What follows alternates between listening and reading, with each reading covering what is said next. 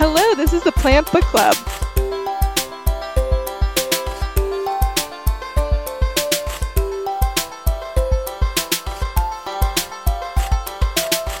Hello, welcome to the Plant Book Club. This week we read The Botany of Desire by Michael Pollan, and my name is Ellen. I'm here with Tegan, Judith, Melissa, and Joram. Hi, I'm Tegan. Um, I'm one half of Plants and Pipettes with Joram. Hi. And I didn't uh, get the book in time, so I will be today asking the questions um, of the person who hasn't read the book. Apart from that, I'm just happy to listen to you um, talk about the book because you all had a chance to read it.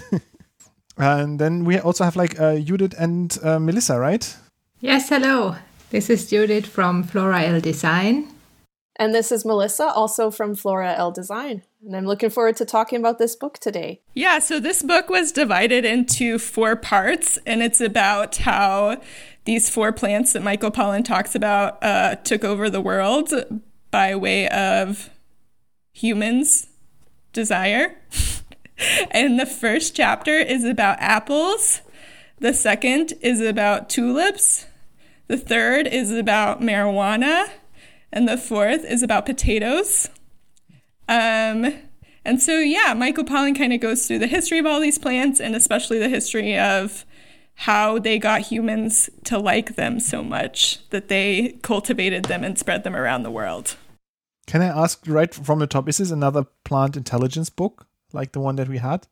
Oh, I want to talk about that so hard. But but we have to talk about that because Ellen in the very like not even in the first chapter in the introduction there is something that gets kind of close to this intelligence that we had with our previous book by Stefano Mancuso where it's talking about how we as humans are being exploited by the plants in the same way that plants exploit bumblebees and because of this exploitation we are bringing them around the world and it doesn't quite go as like bizarre as the other book does. That's a polite way of saying it, but it, it does very much hint about the fact that we are as humans are kind of being used, right?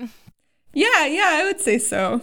Yeah, that was this kind of the premise in the first chapter saying how like humans are just like a bumblebee. That I think he used that exact analogy that humans are the bumblebees spreading genes and that we're no different than how you know, flowers trick bumblebees into carrying pollen around, that plants have tricked humans to do all these things for sake of the plants. And the book also, on my copy, it has a subtitle, A Plant's Eye View of the World. So that was, um, that led me to expect something different than what the, the book actually was. what did you expect? Well, I thought it would be a plant's eye view of the world. so I don't think I'm wrong in expecting that, but I really thought it would be about how the plants how plants work and how plants function like from a plant perspective, but it was very much human centered still, um, centered around what humans use plant for, what who what humans use plants for, how they use them, and basically how they've domesticated them, which is very different than um, you know random uh, gene mixing that bumblebees would do. So I I kind of took issue right at the beginning with the the plant's eye view of the world because I was like, oh, it's not. It's still very human human based.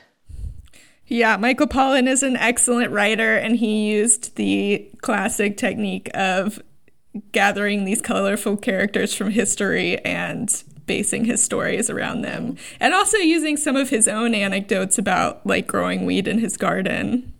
Yeah that was really i think a nice uh, a nice way of going through the book because it had always a connection to his own his own experience with these different plants. And i can say that in the um, somewhere in the in the tulip chapter, uh, the second chapter, it started off like he seemed to be hating gardening, and like it was, I, I, I, felt to me it felt really negative, and I was like, why is he writing about plants if he hates them? For God's sake, why would you do this? But uh, reading on, you would find out that in the last chapter, he's really much into his garden, and he describes how he's gardening and how he has all this like it kind of sums up the the, the chapters of the book into his garden and goes back to the apples in the beginning and the potatoes in the end.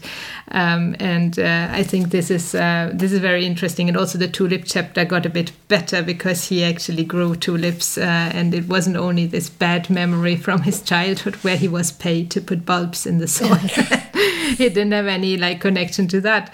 Um, but I, I found. Um, I had a hard way into the book, and I, it took me a very long time to read through the first chapter because it was very much based on American history and American geography. And I just didn't get it. I wanted to have a map with it. I didn't know where they were going, and I I kind of I think I skipped the end of the chapter, and I thought let's move on to the tulips and to uh, Europe because at least I will I will see if this is because it's in in America that I have such a trouble understanding, or if this generally the way the book was written. And then it got much better. And I, I think the more agree. chapters I read, the the easier it got for me. I really had to. It took long time to get into this way of writing. Had you heard of Johnny Appleseed before? Not me. I'd heard of the name, but I knew nothing of the history. And I agree with you. It's like the the first chapter. It really, it was very U.S. centric, but it also had this assumption that you had heard those stories growing up. Which, yeah, it was a bit like. Mm. And again, it wasn't really about the plants. Like the apples were mentioned, but it was quite far from the plants. And I was just like, I mean, I found it fascinating. Still, I really like enjoyed that history, but I was like, this is not about the plants here. This is about like an American important US historical figure, but that threw me a little bit in the first chapter as well. Who is Johnny Appleseed? Like I've heard the name, but Maybe Ellen. This was Johnny Chapman, John Chapman, who um, spread apples around the United States.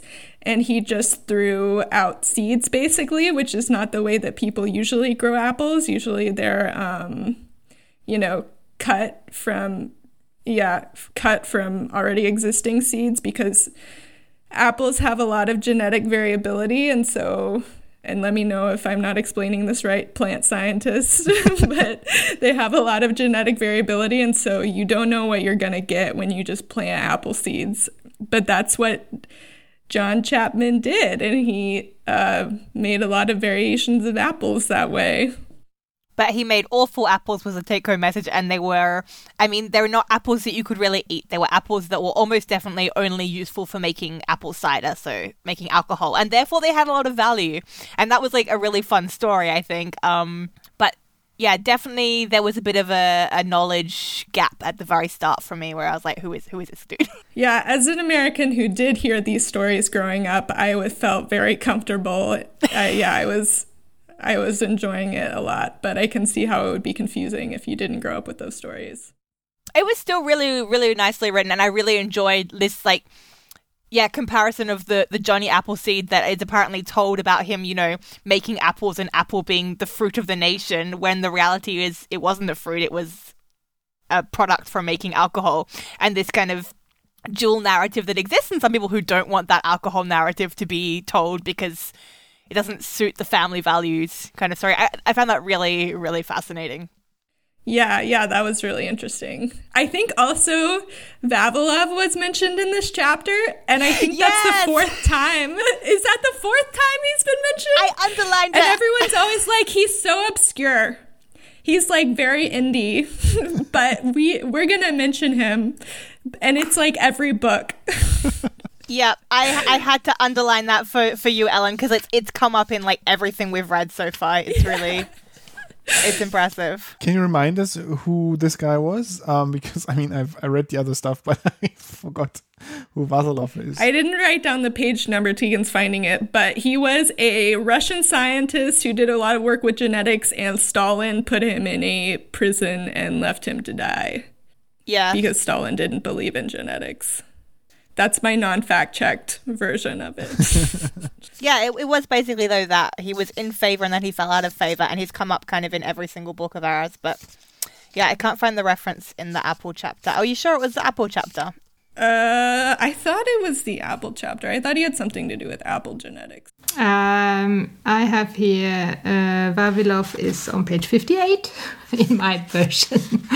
Yes, it was Nikolai Vavilov, the great Russian botanist who first identified the wild apples eaten in the forest around Alma Ata in Kazakhstan. Beautiful. That should be a new rule. All our books have to be to do with plants and have Vavilov in there. Val- Vavilov somehow. In them. It could be like a bingo card. Yeah, put it in the bingo card. Yeah. What else should? So I think bingo would now have him, and then mention of plants being like intelligent and controlling people. That would be the second bingo. Um, Yeah. What else? We've got to think of some things that we can put in this. I'll try to take notes and during the like during this show and maybe the following shows we can construct like a four by four, five by five bingo card. I think I think GMOs has got to be in there as well. Like some sort of comment on genetic modification is, is going to Yeah. be. Bing, bing, bing. I think you should explain what the different f- four chapters mean. Oh, like he had a different theme for each of them. The chapter one is desire, sweetness. That's the apple. Um, yeah, that's the apple. The tulip is desire, beauty. Fair enough. The marijuana is desire, intoxication. And then the potatoes is desire, control.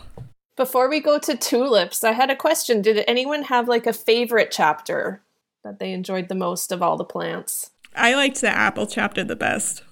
I also like the apple. I like that the least. so, I uh, liked hearing about Johnny Chapman.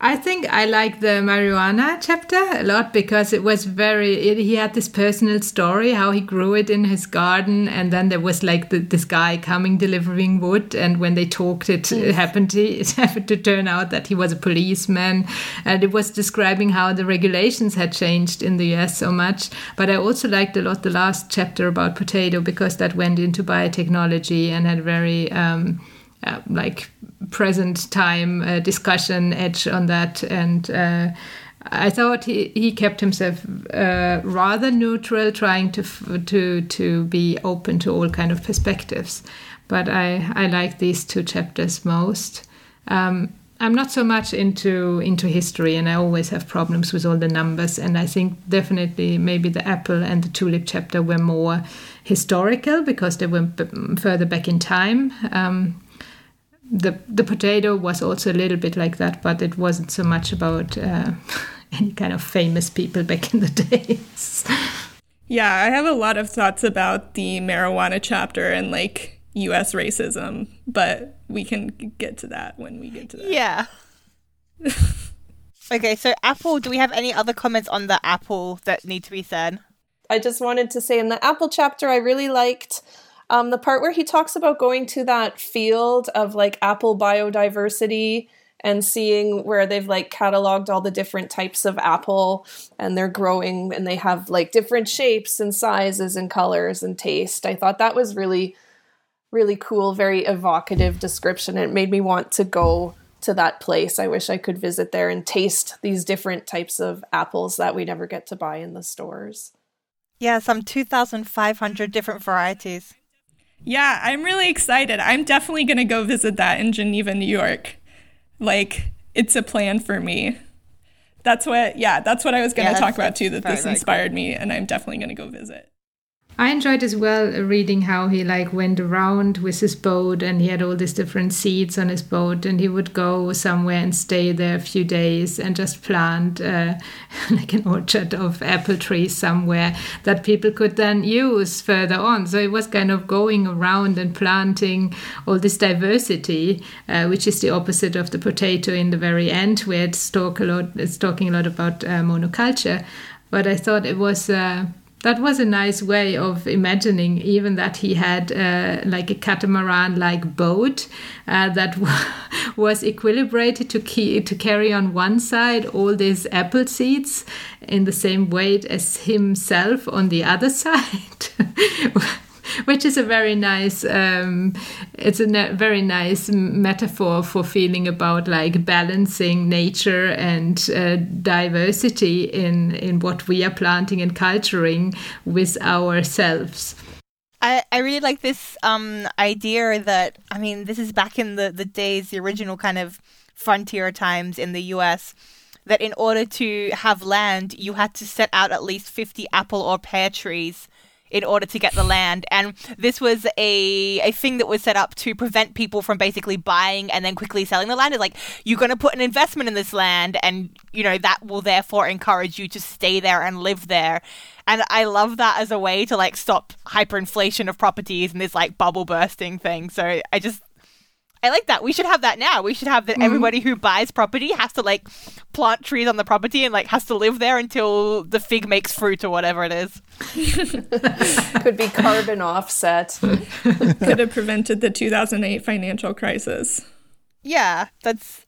I, I think it's just it's so simple and beautiful, right? hmm the one other thing I thought was a little bit strange to me in the Apple, so like it was very US history, but there was also some bits where he was really into this idea of like the apple is the American fruit. And for me, like when he's saying American, he means like US American. For me, that was a little bit on the nose sometimes because it's like, it wasn't though, right? Like the apple became an apple like in Kazakhstan. So I think when you like to me when you have the story where like it's now become a US thing, it's like, well, you're ignoring like all of its history except for the last couple of hundred years. And that always makes me a little bit itchy. It's a bit like, oh, I I cringe. Like and that came up like three or four times. So he's talking about how like the apples that like were winnowed down um, became slightly more American. Later on, he says that it's a piece of fruit that became a bright metaphor for the American dream. And then he's got one statement which is like, what native plant zealot would dare to challenge the right of such trees to call themselves American now? Um, and it's like, mm, okay, but no, to me, no, still. I thought it was interesting also to hear how people were making um, Applejack with the freezing. How was that? I'm trying to find it. It would like you they, like they freeze the apple juice and then you skim the alcohol off the top. Yeah, yeah. Because it didn't freeze. Oh. Yeah, here it says they they got. Hmm. So it's like a way of distilling the alcohol out of the of, juice because it won't. Yeah, with, without a distiller. So that was an interesting technique. yeah, I think we had yeah. that in the Braiding Sweetgrass book. She was making maple syrup like this. Um, mm-hmm. Or she mm-hmm. was describing, like, she was boiling it, but she was describing it that the indigenous people would often do that in the cold winter months and then use sort of the, the separation of sugar from the watery contents by um, sort of just removing the ice that's floating on top of the liquid, and then the remaining still liquid um, solution is quite sugary. And I guess it's similar with the alcohol. Although I would imagine that the alcohol has a more a bigger tendency to sort of evaporate eventually. So I'd be more scared of losing my precious alcohol to uh, when using that technique. It said here uh, cider frozen to 30 degrees below zero yields an applejack of 66 proof. That was a yeah that was interesting. I also thought that the um, I think it was in the Apple chapter. Now this is uh, feels like long time ago that I read this, uh, that I was uh, fighting with this. But how the apples distributed on the Silk Road. I think that was also a nice uh, description how human trade and traveling, and that people would take the apples with them, and that's like how they would would spread through the world and eventually arrive in different countries where they were not uh, growing initially.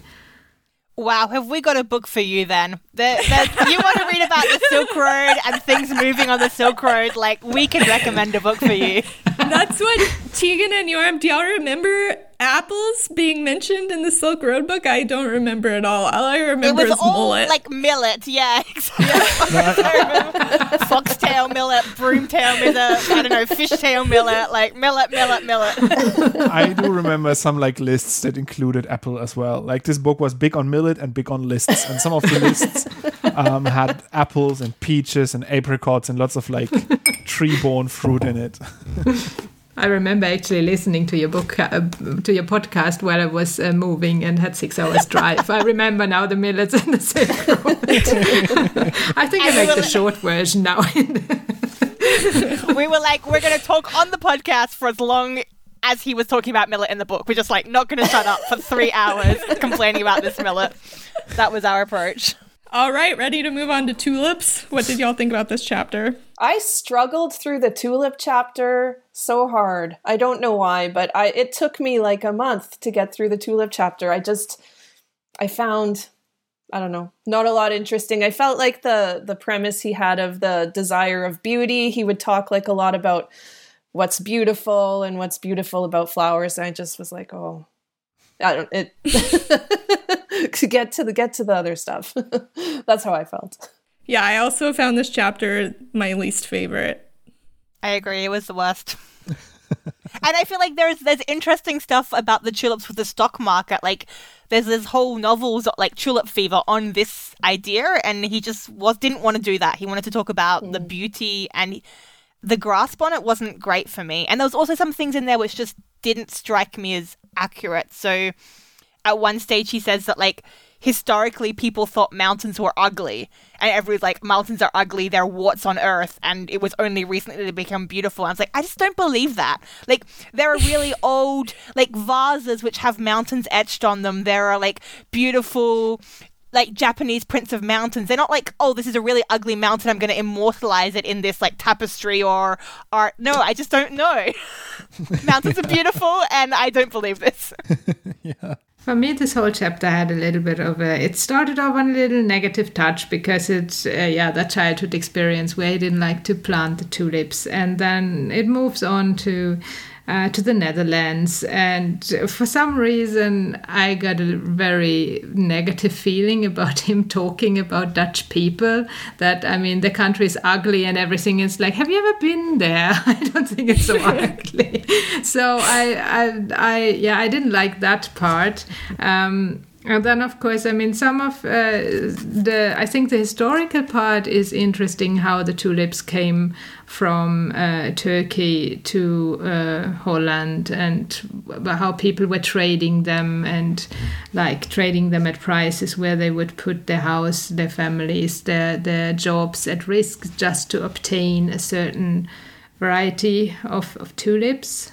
And also, one of the aspects is that there was a very um, famous tulip that had these stripes, and these stripes were caused by a virus. And his question that kind of like brought the whole book idea into question, where he said if plants were trying to dominate how we grow them that well they wouldn't come up with the idea to make us select some that are like infected by a virus so um, but then it was more the virus that was manipulating humans to select these tulips that were beautiful.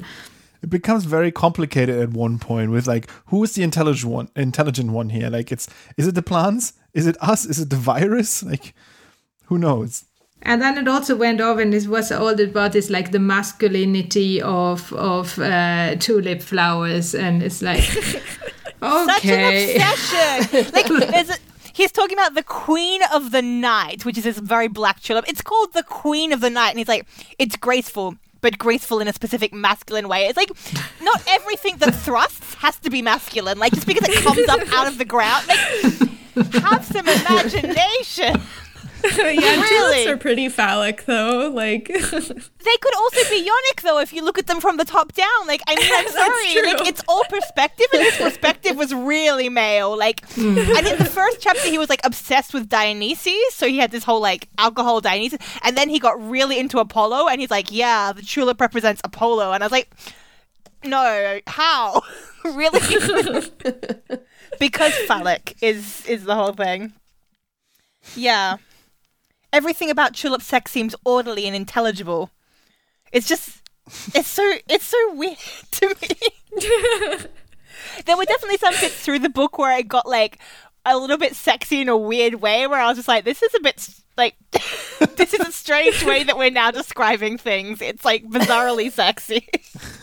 well, it's called the botany of desire, so I don't know what you thought you were for.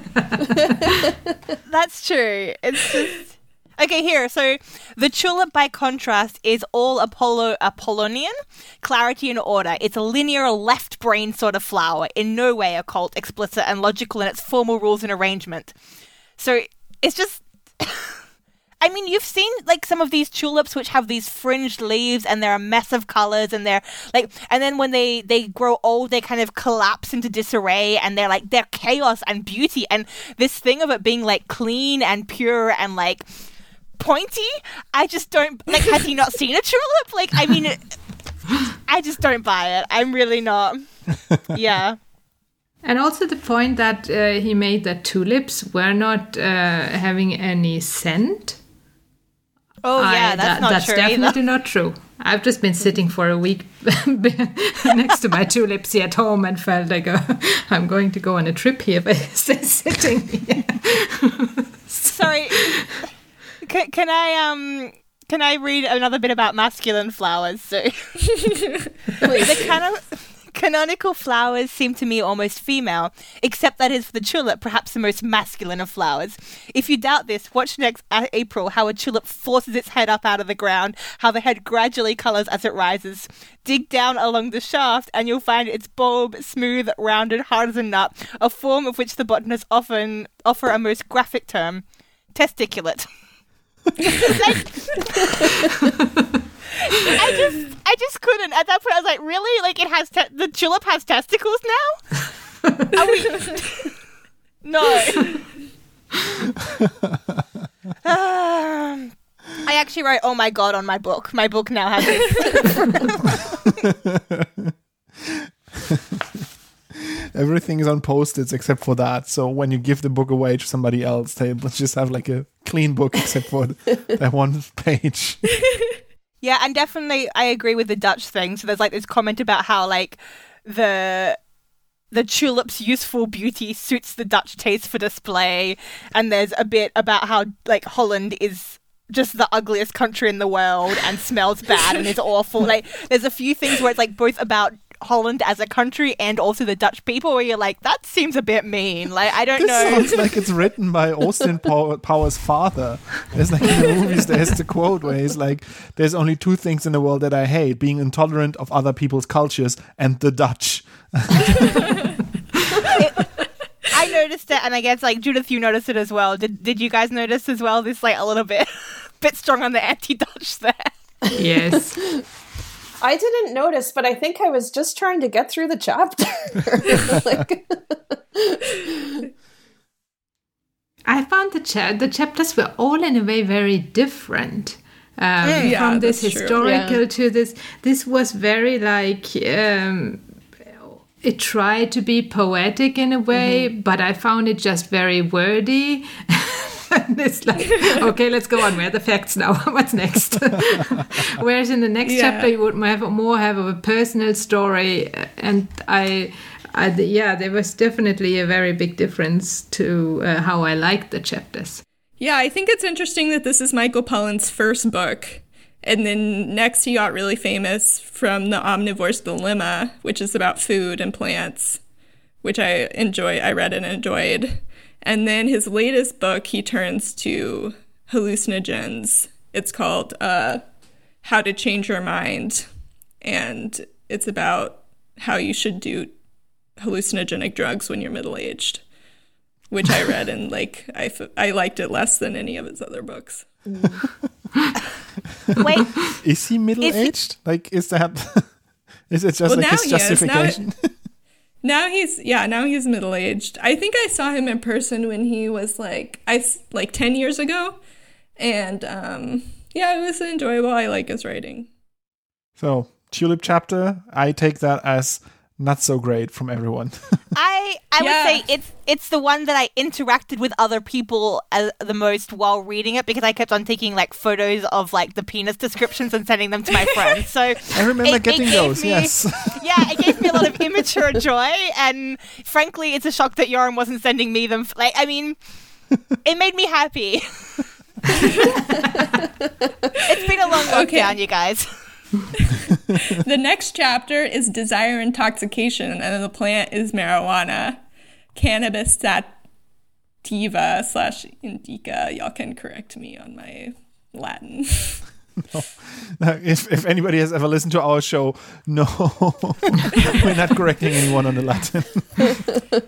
And this chapter actually made me really mad because he spends like a solid three pages being like, I don't know why the United States got stricter about drugs. It's a big mystery. Who knows? And the war on drugs is famously about racism. and um, uh, I really recommend the book, The New Jim Crow, about how, um, yeah, black people are arrested for marijuana possession and use way, way more than anyone else. And uh, that's what it was about.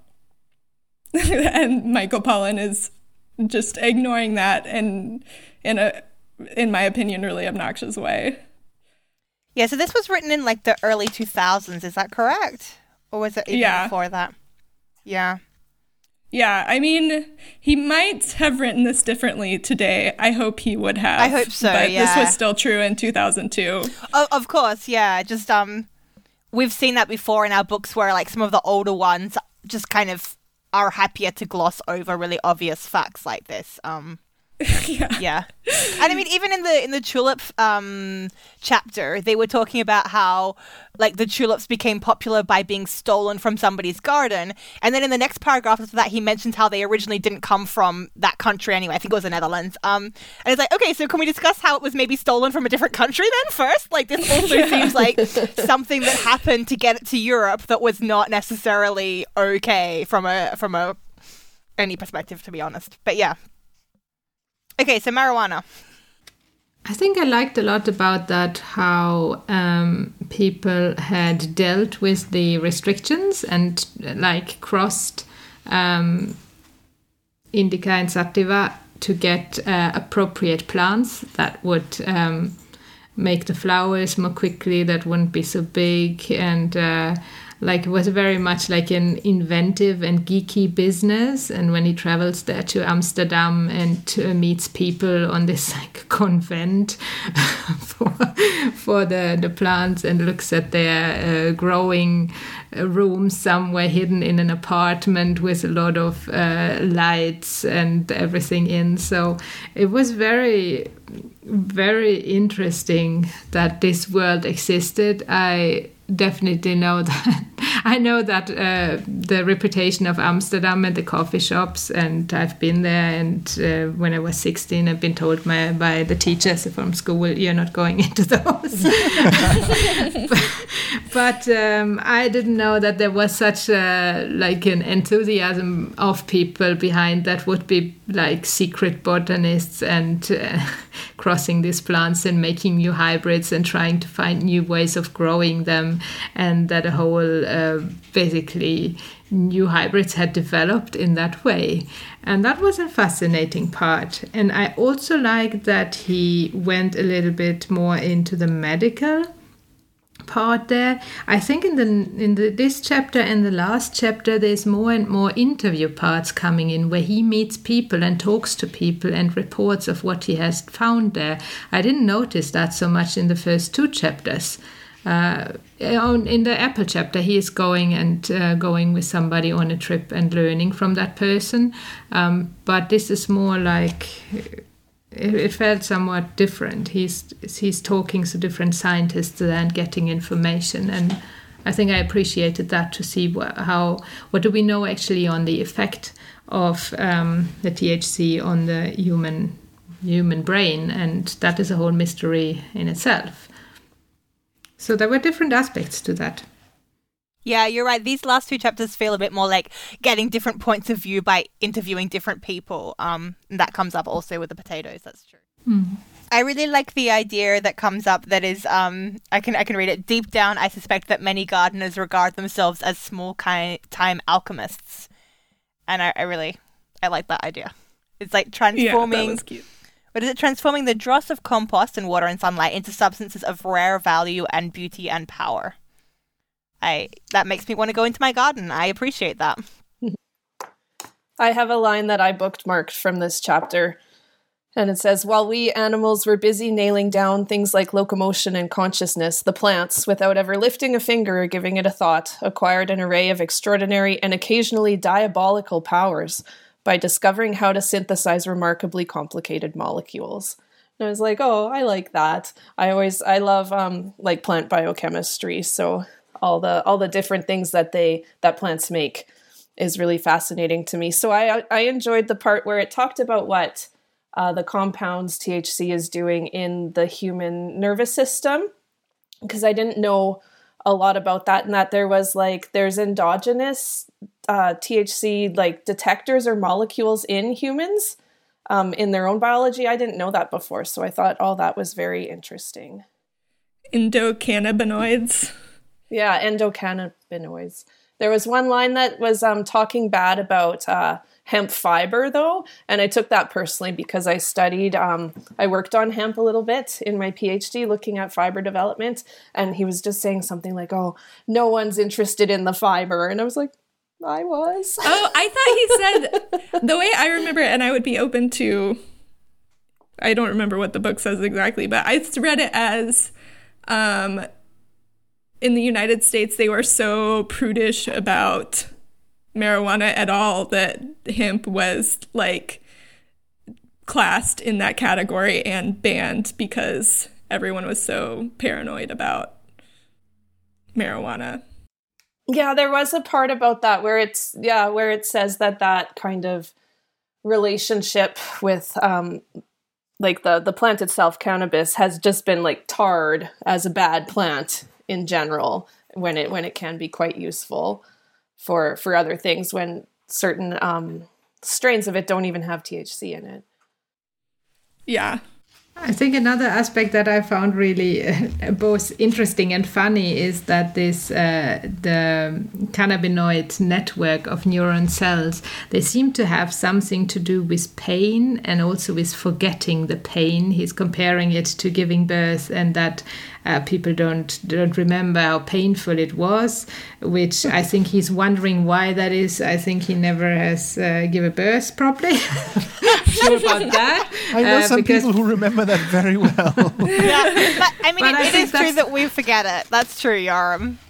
So and I, I think that's uh, that's just an evolutionary thing because otherwise uh, people would stop after one child and probably that was not what evolution wanted to, to do. But the, the thing that how would you study the effect of THC on the brain if you apply it to a person? And what they do is they have a nice time and then they forget what it was like. So that was an interesting aspect of it that it's a very it's a very secret thing to study if it's based on that you forget the effects. You can't really what it was like And she's there was like even the the scientist saying that there was cannabinoid receptors in the uterus itself, so really trying to like dull the pain, which is like, all right, that seems cool, good.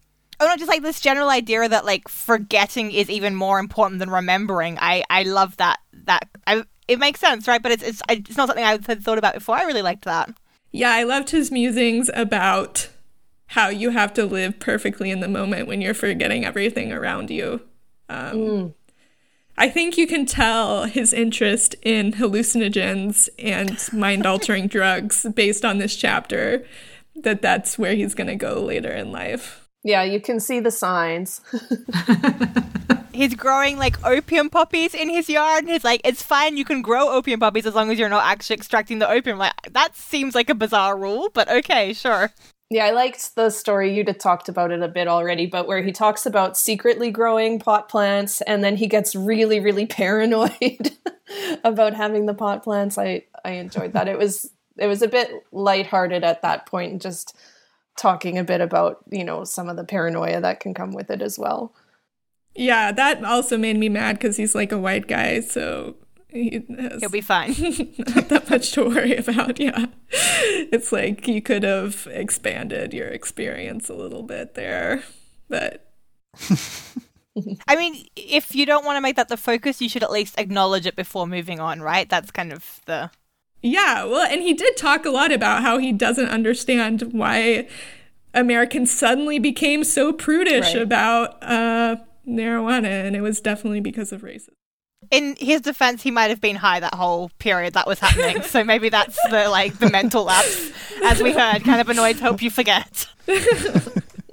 but yeah, interesting. There's also a comment about Aldous Huxley saying that there are not as many mystics. So it's not it's not his idea. It's it's it's from um, Huxley, but saying that there's less mystics in the common era than there used to be because we now all have like good diets. So like a lot of people who were previously mystics were just like deficient in some important vitamins and that was making them seem mystical and i think that's kind of a again a thread that makes a lot of sense to me that people you know all had medical issues that were not being diagnosed and that was seen as like oh this person is like having a visitation by a god or something like that this kind of yeah modern medicine angle Yeah, I've been reading The Secret History by Donna Tartt this weekend, and it's about. Can I spoil it for y'all?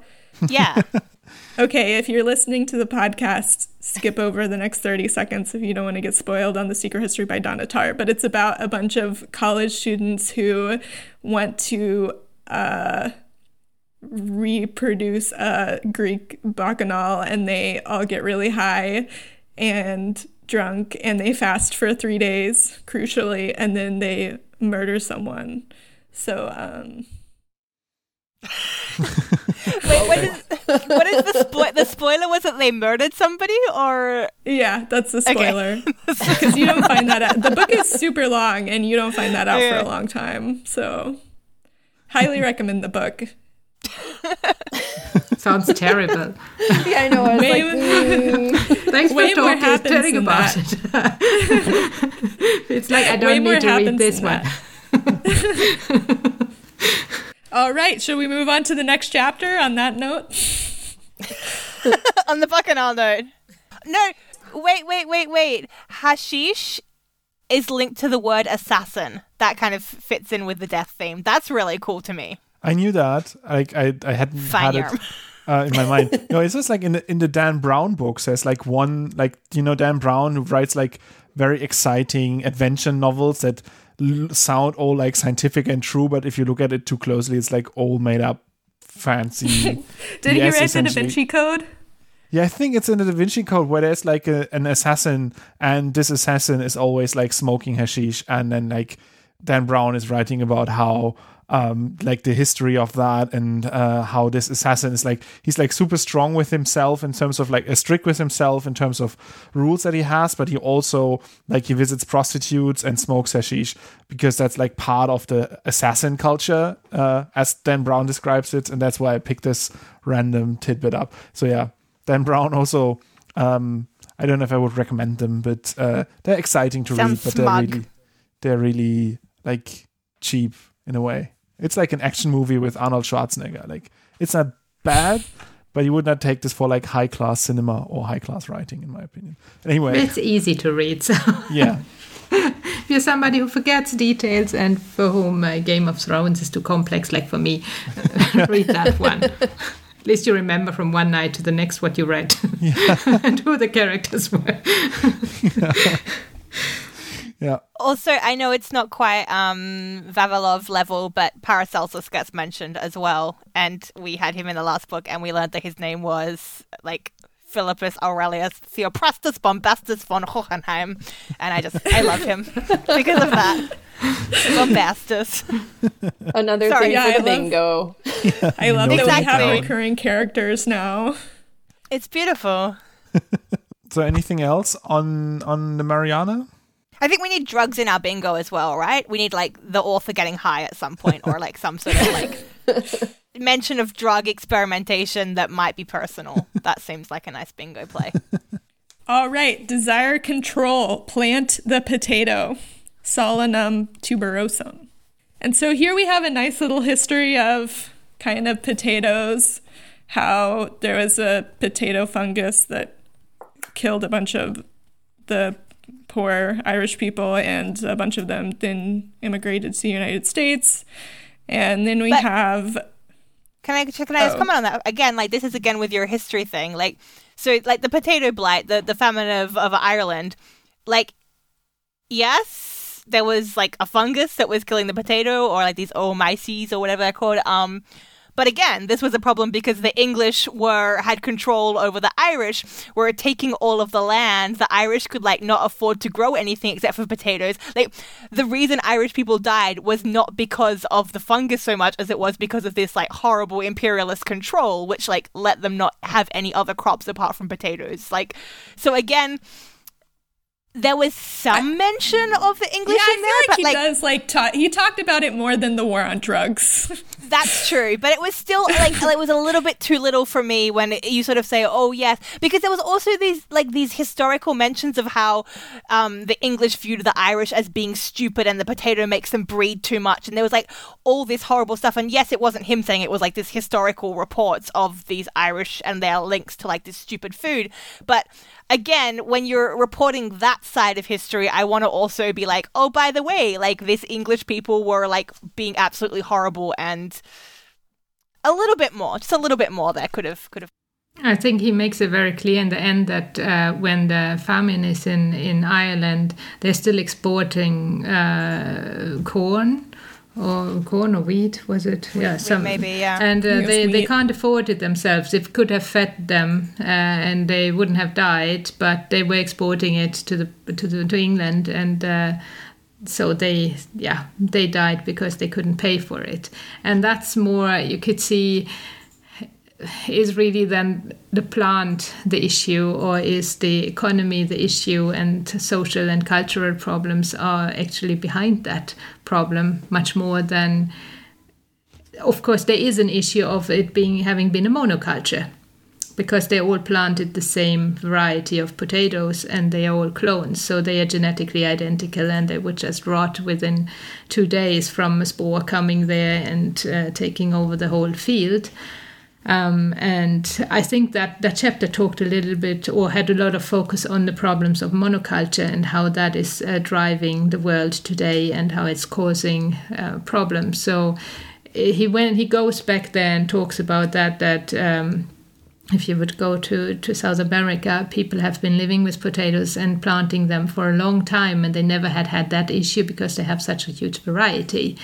But it's it's both. It's part of uh, economy and part of uh, the the monoculture issue that has uh, that was the problem back at that time.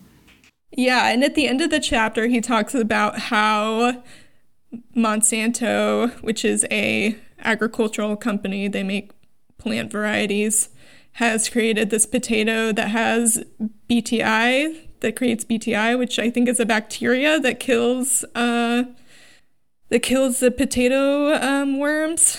Is that right, y'all? So it's BT. It's the toxin that it's making that kills the bugs. Um, and that's like basically the most common form of genetic engineering, I think. So I think like a lot of U.S. crops now, like they have this BT toxin that's helping. Like there's there's one for um cotton as well. I think that was the first one that came out. Yeah, and I think it's one Yeah, of, you know this. yeah, it's one of the most widely used ones, um, like the cotton um, genetically modif- genetic modification. Um, yeah, and I think now we have that in in many different crop plants. Like you put it only in crop plants that are actually affected by bugs that can be killed by this toxin. Um, and it's like certain kinds of beetles that can be killed, and there's like beetles like that for potatoes and for cotton, and I think for corn and for and soy. soy as well. Yeah. So um pretty sort of in in GMO terms, pretty standard stuff. Um but yeah, now that It would, was it was also a standard kind of pesticide anyway before GMO technology used it because the organic farmers would also just cover their crops with the BT toxin as like a natural pesticide because it was being produced by bacteria. So the the way the BT um, gets rid of the pests has been used for a long time outside of GMO technology as well. And I thought this chapter, when it starts to- talking about the BT plants, uh, and this, uh, he has gotten uh, a variety that's called New Leaf, and he's planting it in his garden, and it goes kind of back and forth between how things are going on in, in his garden, how he personally relates to what he's growing there, and interviews with people from Monsanto and with farmers in Idaho, if I remember was it there? Where they do different kind of farming either very intensive farming or well using some uh, yeah using the bt uh, the bt uh, potato and others um, doing organic farming and how that affects the soil and the income and how the mindset of these farmers is. And then it goes back to his garden and him calling a few administrations and asking if these plants are really safe and The interesting thing is that he gets to hear from the Food and Drug Administration that they don't consider it as a plant; they consider it as a pesticide. so what they consider they consider the potato plant that he's growing as a pesticide. Yes, it's not a food at all, but a pesticide under And- their legislation. So, so, so he plants like GM plants in his garden, and then Mm-hmm. then asks about the safety and regulation of it. Well, the regulation is he is allowed to grow it, but he knows from the start that when he grows this, it says on the package that he is not allowed to keep any for the next generation. And Monsanto can go and uh, look through his garden, and if they find like if you wouldn't uh, forget to dig up some potatoes and they would sprout the next year, that wouldn't be okay. So he could get fined for that. Uh, so that's one side of it. But in the end, he has like harvested all these new leaf potatoes, and even though he admits that um, these potatoes are they have been uh, farmed for McDonald's, and then McDonald's uh, refrained from them because people wanted didn't want to eat GM.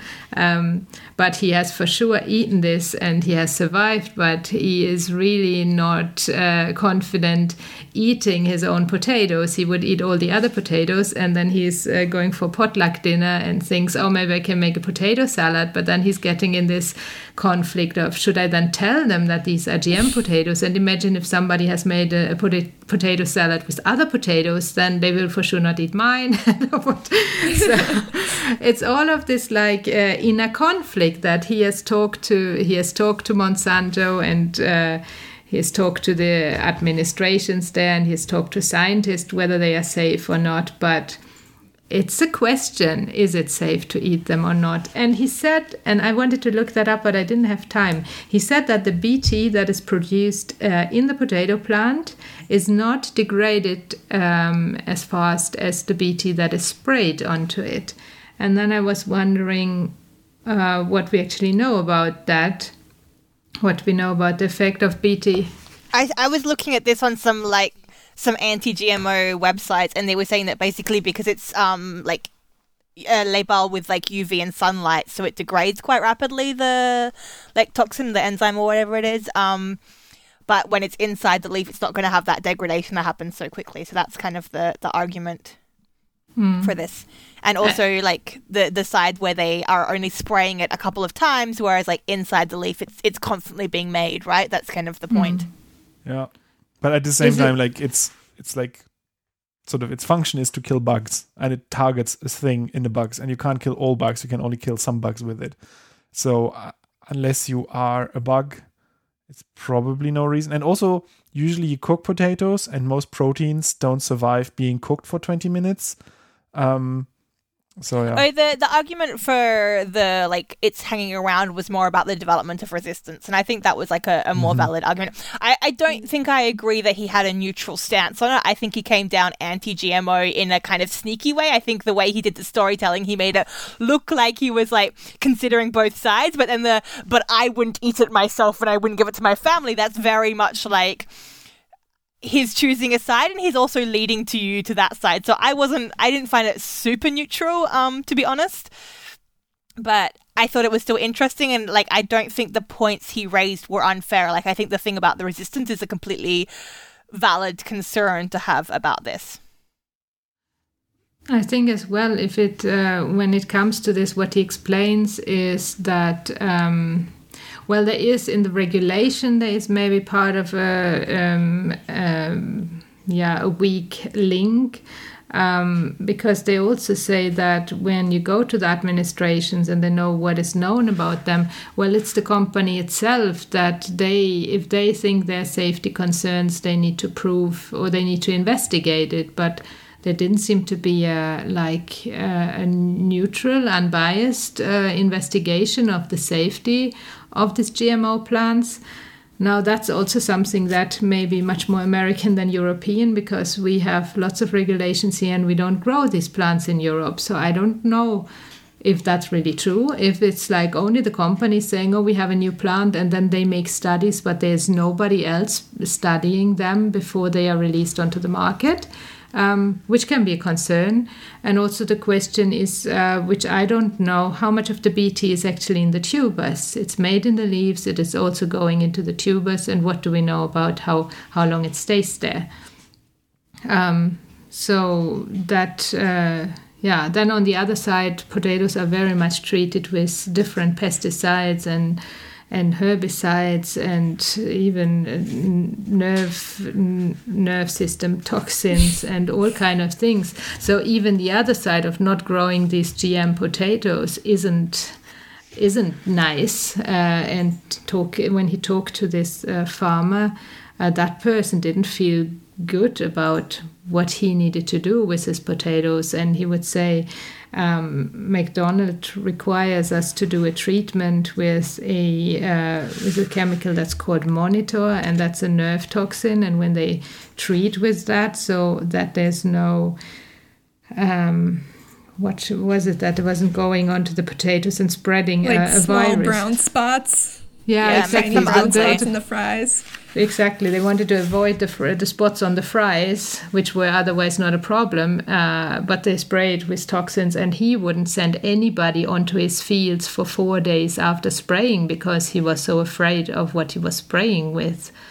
Um, and I think that also showed a, a problem of the whole industry that. Um, yeah, you have GMOs and they may produce some of the toxins themselves, uh, where you don't have to spray, but for other things you still spray, and then you make GMOs that you can induce, like the the Terminator uh, part there, where you can, you can induce. Uh, um, that the seeds the year after are still actually uh, functioning, then you can buy other chemicals that you can spray on your on your seeds so that they will actually be surviving the next year. So it's it's a little bit also about this uh, industry and control of that because potatoes were not industrialized uh, before Monsanto came and made these BT potatoes. They were like given from one farmer to the other, but it wasn't a big industry. There was no big money in that. It's covering lots of different aspects of it, how culture and agriculture is influencing that, and regulations and and money. Mm-hmm. Yeah, I was I was also a bit like curious about this kind of regulation thing. Like when you sort of make statements of like, oh, this is just you know not regulated properly of the companies. I, I want a little bit more backstory there about what are the rules. I I find it a bit weird to believe that in the US there's no regulations about how crops are grown and food is made. I, I don't know that it's completely like I don't know anything about it and I would have liked to hear more about that if that's the stance that you're taking. Um that there's no regulation on these crops that and that like only Monsanto is Im- involved in the regulation. I, I'm not sure. Like I'm, and I'm definitely not pro Monsanto or bio now. But um, there's there's these things where I'm like, I if when I hear like GMO arguments, I really want the stance to be balanced, and I often find that there is a skew where it does have an opinion to be pro or to be anti and then i just i just find myself questioning then everything that's been written if you have this skew. And to me he skewed a little bit anti with this ending story of like i didn't eat it. And again like yeah these neurotoxins like that stuff like what about the regulation for that? Like these kind of stories I, this made me a bit like mm, yeah i don't know. Yeah, I think he does. I mean, he does tell what happens if you don't use GMO products, which is just, as Judith so beautifully explained, you have to blast everything with pesticides to oblivion. Um, especially when McDonald's is saying that there's no way that they can have brown spots on their fries under any circumstances. Um, But he also had this this organics farmer story, and he kind of to me he sold that as the ideal. Like he had this, there was this alternative farmer who wasn't using the GMOs and also wasn't using pests and was getting really nice crop yields. And he really, to me, that he, that was the hero of the story. That was the the argument he wanted to promote. And I'm sorry, that's not realistic. We cannot have everybody eating organic food. Like one third of our world population will die. Like we cannot farm like that. We don't have the ability to right now. We know that. So I really, again, it makes me really itchy when people say like, "Oh, like this is the hero."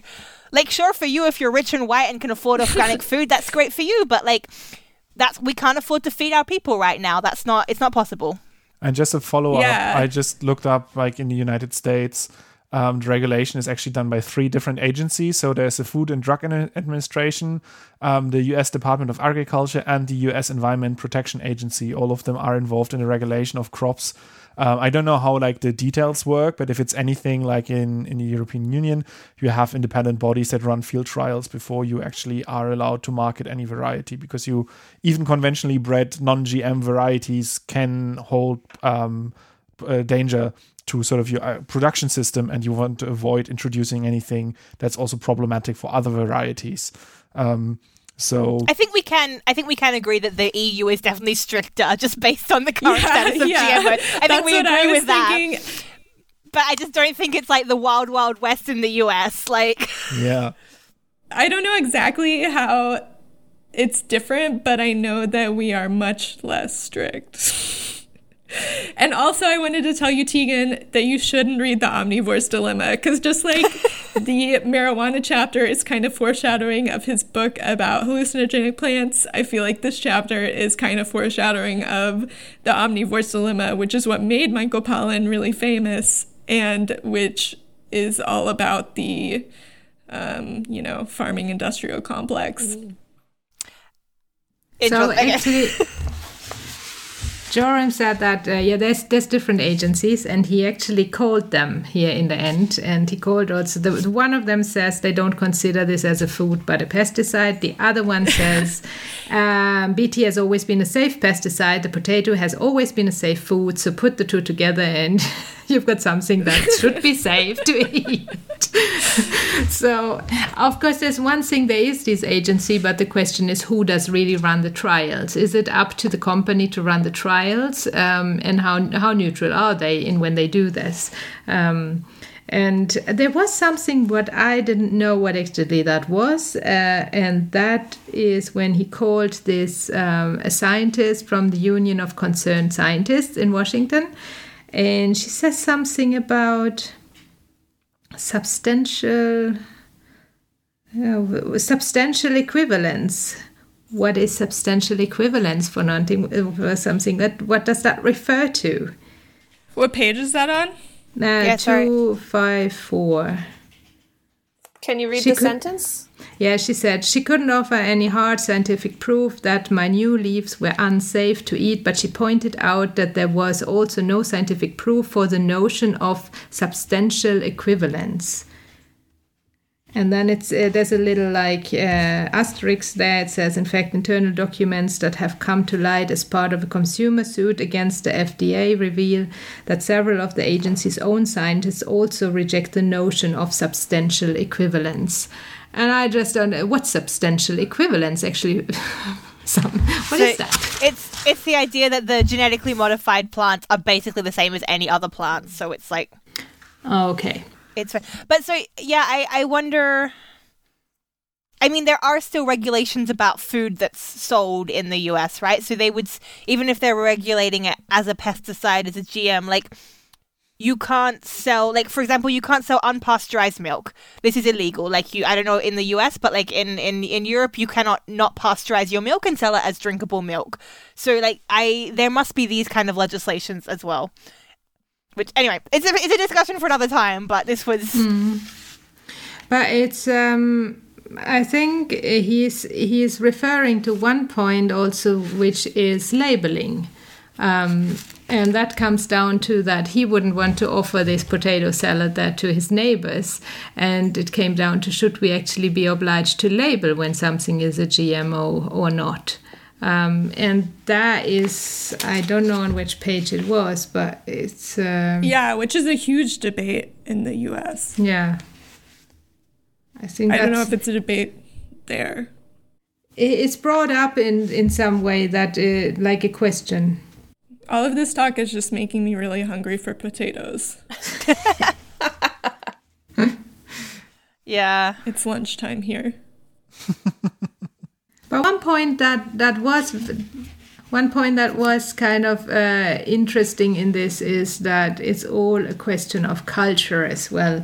That uh, if we if if you think about this uh, neurotoxin being used by or being demanded to be used by McDonald's so that our french fries look good and that our french fries look the same in Stockholm, in New York, in London, and in Tokyo when you buy them at McDonald's, it's a cultural issue that we want these things to look like that. That means with our choices, with the consumer's choice to, to buy, we are driving these industries.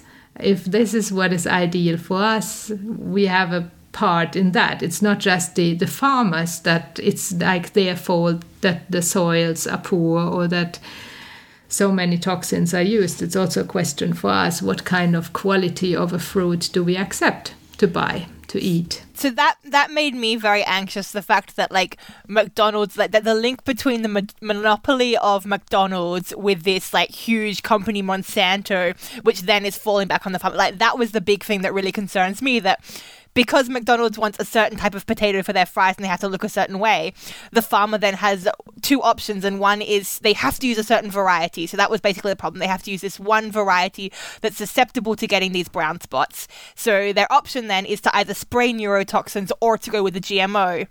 And this is what really terrifies me that their hand is forced to do two things that they might not otherwise do if it wasn't for McDonald's having this huge share of the market. And then that being and again like the reason McDonald's was making these links was because Monsanto was encouraging McDonald's to use their NewLeaf potato. So that terrifies me. Like this uh, governments should get in there and be like you cannot make these kind of legislations. Like you cannot have rules that encourage farmers to use like somebody else's product. Uh, like this this scares me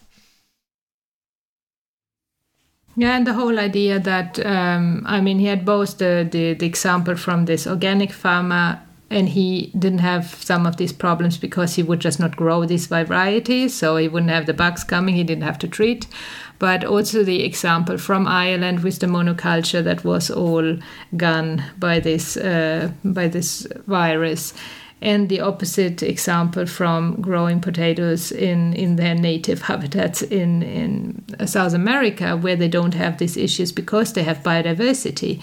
And I think there he has a very strong point that uh, as long as we don't encourage biodiversity in farming, we will have always these issues that we need to use more chemicals and soils get poor and then the plants get also less resistant. So this is this is an issue, um, and that is certainly something that everybody's choice of what we buy is influencing what will be grown and produced. And yet, even that farmer that would uh, spray his potatoes and and do all this, he would farm an organic patch of potatoes in his backyard and eat those. So even people who grow these potatoes don't want to eat them. They don't feel they don't feel that they are safe. And then, then there was another farmer who was okay with that, and he would just like, "That's the business. I'm in the business. That's how we do." So, like for me, this is one of the things. Like he has this description about how he could get arrested if some of his potatoes stay and he regrows the Monsanto produce. And this is an argument that comes up a lot against like these kind of um, trademarked crops. But the thing is, if you don't want to use the trademarked crops, don't use the trademarked crops. Like if you want to plant the wheat and you want the better like you're doing it because you believe it's better. Like you think you're going to get a financial benefit from growing monsanto's crops and that's why you're planting it. And then if you think you're going to get better you have to be willing to pay them for their investment their technology the years and years they put into it. And to me that's completely fair. They can have these things that don't reproduce. It's not like they're putting that on all wheat. They're only putting them on their wheat.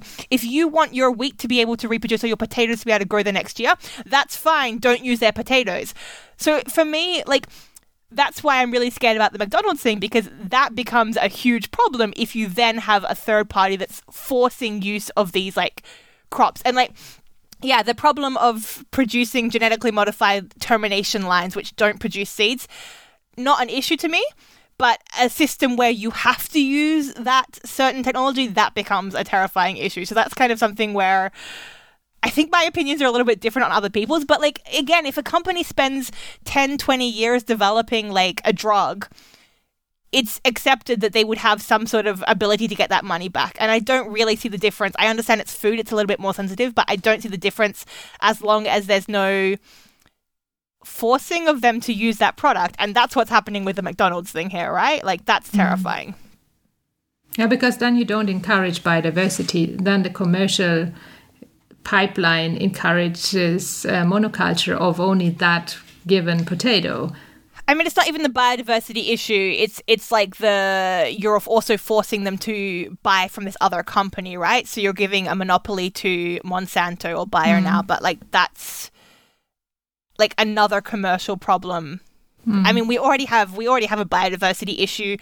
Before GMOs were a thing, there has been a biodiversity issue, and that's from our farming, and that's kind of a separate issue to the GM thing for me. But like, this is like adding an extra level of corporate control, and that is like very icky. Hmm. What did you think about the resistance issue? How Monsanto dealt with that? Yeah, that's exactly terrifying and and gross, right? Like. How how did they deal with it? They're like, well, it, by us having these leaves that are constantly expressing BT, there is more likelihood that they'll become resistant. Like, resistance will happen faster, and this is problematic because, as as we all mentioned, like other farmers are using BT as a, an insecticide, including organic farmers, and for them, they were like, oh yeah, when resistance come, we'll just develop a new crop. So they're basically like taking away a resource that is like common for everyone. Maybe Alan, you want to like segue into the ratings? Oh, Ellen, yeah, take Yes, control. I would rate this four out of five green potatoes, which are poisonous if you don't know. Um, it's a great read. Uh, I enjoy reading Michael Pollan. He's a great writer. It's it's a great for like a character driven, um, relaxing afternoon read, in my opinion. I will give it uh, three out of five apple seeds that would make the catamaran tip. I, I I liked I liked part of it. Other parts uh, I didn't like. Um, some things were very wordy. On another hand, there was lots of things for different people that like different things in one book.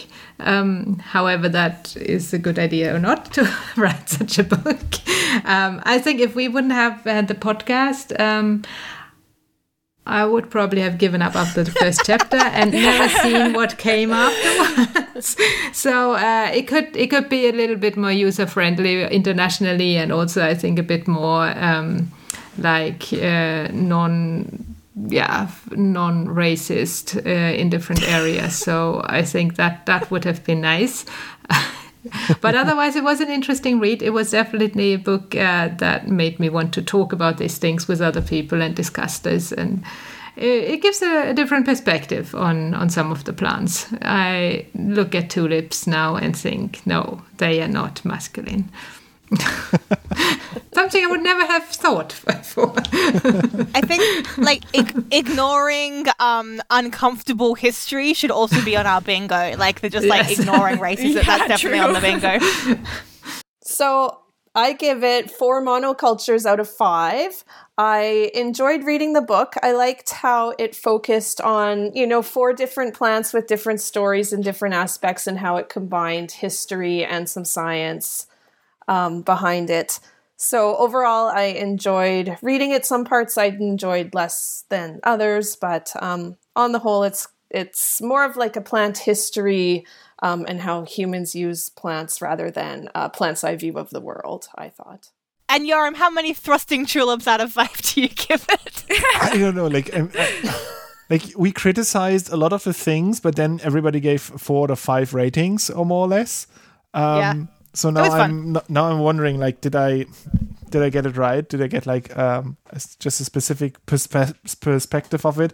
I'm sort of curious to read some of the things, but I know already that I will be um, angry slash annoyed at the GM stuff, uh, and that like the, the what you said, Ellen, that um, he glosses over, or completely ignores the the racial part of um, the war on drugs, and this sort of ignorance is also something I don't enjoy. So But my also, my, how many ca- my books do tulips you? wait under the ground for the next year, which is the next book.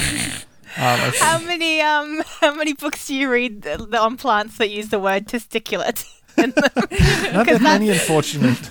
Surely worth half a point extra. So maybe I can just read the page where this is on, and then I have done uh, my duty on it. Do y'all have our next book yet? Which Bitter is Roots. it? Depends which one it is. Yeah, maybe Ellen, you could do the the outro where you tell us what we're reading next. Yeah, next we're reading Bitter Roots. Who's it by, Mar- Melissa? Abina Dove Osseo Asare. yeah, I think I have that. I think that's sitting in my shelf waiting for me to be read. Yeah, I'm psyched to read that. I have I got my copy too already. Yeah, that's that gives us actually more time because for us it's always waiting. For me, at least in Sweden, I wait, I wait two to three weeks until I get the book, and we have four weeks until we meet next time. Then it's like, oh no, I need to hurry. Yeah, But now it- good. Um, Ellen, do you want to say, or everybody want to say goodbye? Yes, sounds good. Bye, y'all. Thanks for listening. It was so fun to talk to everyone today. My name is Ellen Airhart. You can find me on Twitter at Ellen Airhart. That's A I R H A R T. Or you can find my Instagram on the same uh, same name. And uh, yeah, you can listen to my podcast, Plant Crimes. There's new episodes, month. right? Yes, I've been doing an episode every month, which is a better schedule for me than trying to do uh, one every week all at the same time. So, uh, yeah, the last episode was about cactus thieves in Big Bend National Park. So, Tegan, do you want to go next? Introduce plants and pipettes? Yeah, so I'm um, Tegan, and with Joram, we run Plants and Pipettes. Um, we have a blog and also a podcast. You can find us on www.plantsandpipettes.com. Um, on Facebook and Instagram, we're at Plants and Pipettes, and on Twitter, we're at Plants Pipettes. Judith! Yes. Okay. yes, we you can find us. We're doing a plant microscopy pattern on diverse textiles, so you can find us at www.flora-l.com. Um, and we are also on Instagram at flora.l.design and uh, on Facebook uh, slash Flora, Flora L Design AB. That's the Swedish company thing, AB in the end. That's why that's there.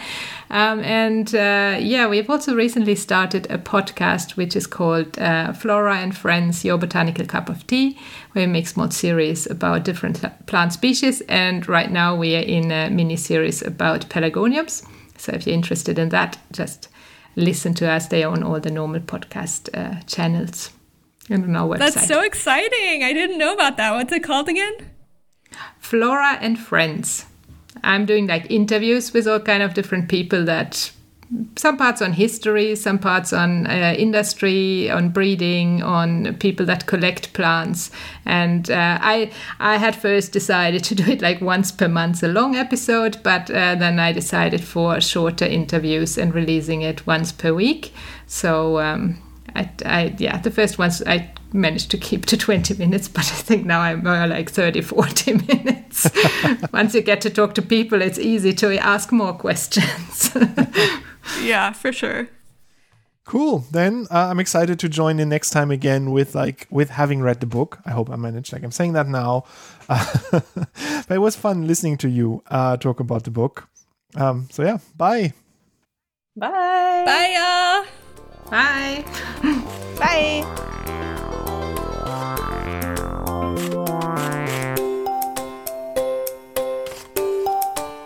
The opening and closing music is from the album Green Ideas from Pine Walk. You can find the music on Bandcamp where it is published under a Creative Commons license 3.0.